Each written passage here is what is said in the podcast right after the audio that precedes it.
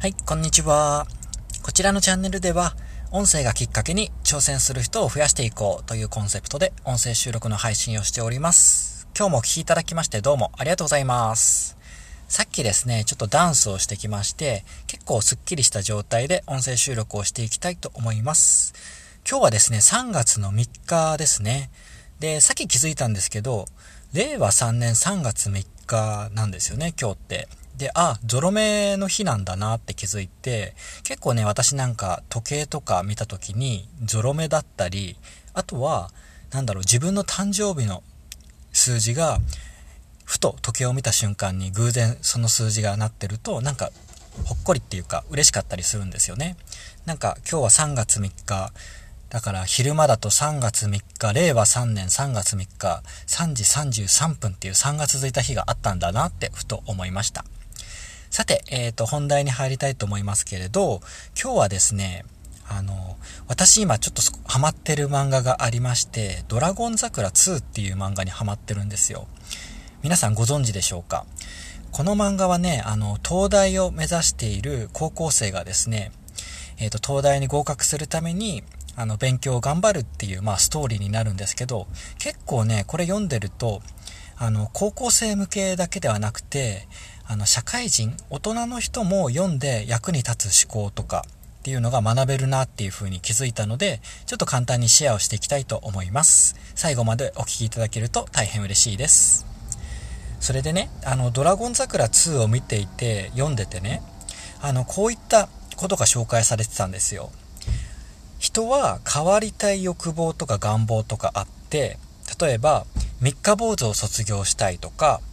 新しい技術を身につけたいとか、なんだろうな、えっ、ー、と、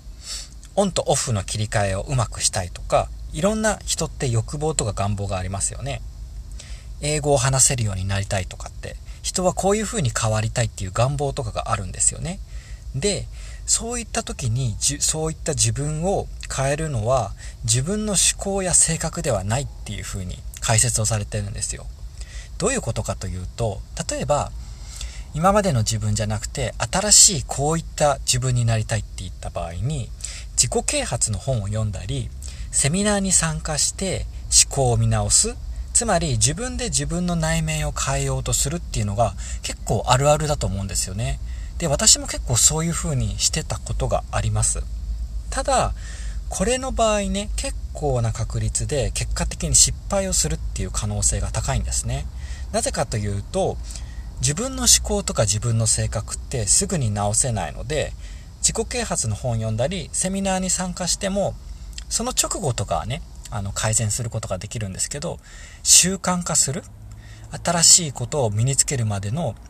過程で大事なのってやっぱ習慣化して毎日続けるってことが大事ですよね。それがあの習慣化ができる前に挫折してしまうっていうケースが多々あると思うんですよね。で私も過去に結構ありました。で、これどうして失敗してしまうかっていうと、自分で自分を変えようとしてるからっていうふうに解説してるんですね。そうではなく、自分を変えたい場合は、物を使うことっていうのが大事だと。世の中にある便利な仕組みっていうのに頼ることが大事っていうふうに話を、あの漫画では解説されてるんですね。例えば、もうスマホのアプリを頼ると。結構今世の中にはね、あの、習慣をするためとか、便利なアプリがありますので、そういうアプリとかをいろいろ試してみて、で、自分に合わないなと思ったらもうそれを捨ててみて、で、また試してみて、で、また捨ててみてっていうふうに、そういうふうに繰り返しをしてみて、仕組みとかもの、テクノロジーに頼るっていうことをした方がいいと。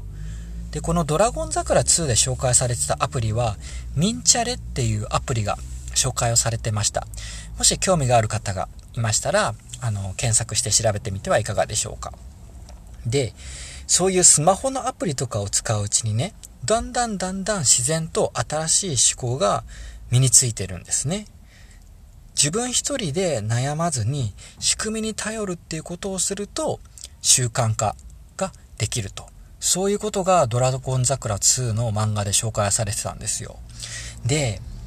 これ読んだ時に、あ、これってもうなんか高校生だけじゃなくて本当に社会人、大人にも当てはまることだなと思ってて、それで、あのね、あなたにもシェアをしたいなと思って、この音声収録をしたんですけど、やっぱりね、仕組みとかものに頼るのってすごく大切だなって、それは私も感じます。自分一人でね、やろうとすると、やっぱり挫折をする可能性って高くなるんですけど、アプリとかに頼るとね、何がいいかって、あのね、なんだろうな、うーん、私の場合で言うとね、アプリもそうなんですけれども、アプリプラスコミュニティっていうのもすごく大事だなって感じました。で、コミュニティのいいところってね、これもね、なんか仕組みに頼るっていうのと多分近いところだと思うんですけど、私の場合ですと、 Discord とか Slack を使って音声配信者が集まるコミュニティにいくつか参加をさせていただいてるんですね。で、そこの Discord とか Slack の中に入って、で、そのコミュニティの方のコメントのやり取りとか、あとはまあ、そのコミュニティ内で交流の方をしてですね、結構ね、その音声配信者の方がどういうふうに他の人って活動してるのかなっていうのが、チェックとか確認ができるようになってたり、そういう他の音声配信者の方の活動に刺激を受けるような環境っていうのに、私はそういう仕組みに頼ってるんですよ。で、そういうコミュニティとかを見ること、交流を通して、やっぱりね、自分も音声配信を発信していこうっていう気持ちが湧いてきて、それで、あ、この方もやってるし、この人もやってるから、じゃあ私もやろうっていう風に習慣をつけることができて、で、そうやってだんだんだんだん続いてって、今その音声配信始めて、もう6ヶ月目に突入をすることができました。もしね、仮にね、私が、例えばそうだな、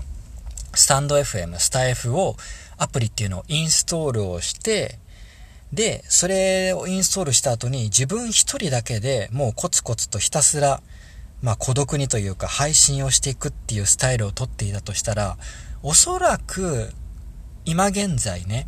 6ヶ月音声配信続けてますけど、続けることって多分難しいんじゃないかなって思ってます。私の場合も、あの、仕組みに頼ってるんですよね。私の場合は、まあ、アプリとか、なんだろうな、スプレッドシートとか、普段習慣化するために使うこともあるんですけど、やっぱりね、一番はコミュニティっていうものの、それに頼ってますね。うん、ほんとコミュニティの存在、他の方の仲間の存在ってすごく大きいですね。はい。ぜひですね、あなたも何か新しいことを始めようと思った時に、自分一人の力でやろうと思わず、自分一人で悩まずですね、何か気に入ったアプリとかを試してみて使ってみたり、コミュニティに入って継続するあの仕組みっていうのを作ってみてはいかがでしょうか。で、あの、ドラゴン桜2で紹介されてたこのミンチャレっていうアプリですね。これあの習慣をするためのあの、アプリになるんですけど、まだね、私ちょっとインストールをしたことがないんですけど、ちょっと試しにね、これ使ってみようかなっていうふうに今思っております。私もね、いろんなアプリとかを自分の方で試してみて、あ、これいいなって思ったのは、ぜひね、あの、あなたにもシェアをしていきたいなと思ってますので、もしね、これを聞いてる方がね、こういったアプリとか、こういったツールを使っていて、私はうまくいってますっていうのがありましたら、コメントの方で残していただけると大変嬉しいです。はい、今日もお聴きいただきまして、どうもありがとうございます。それでは良い日をお過ごしください。ではバイバイ。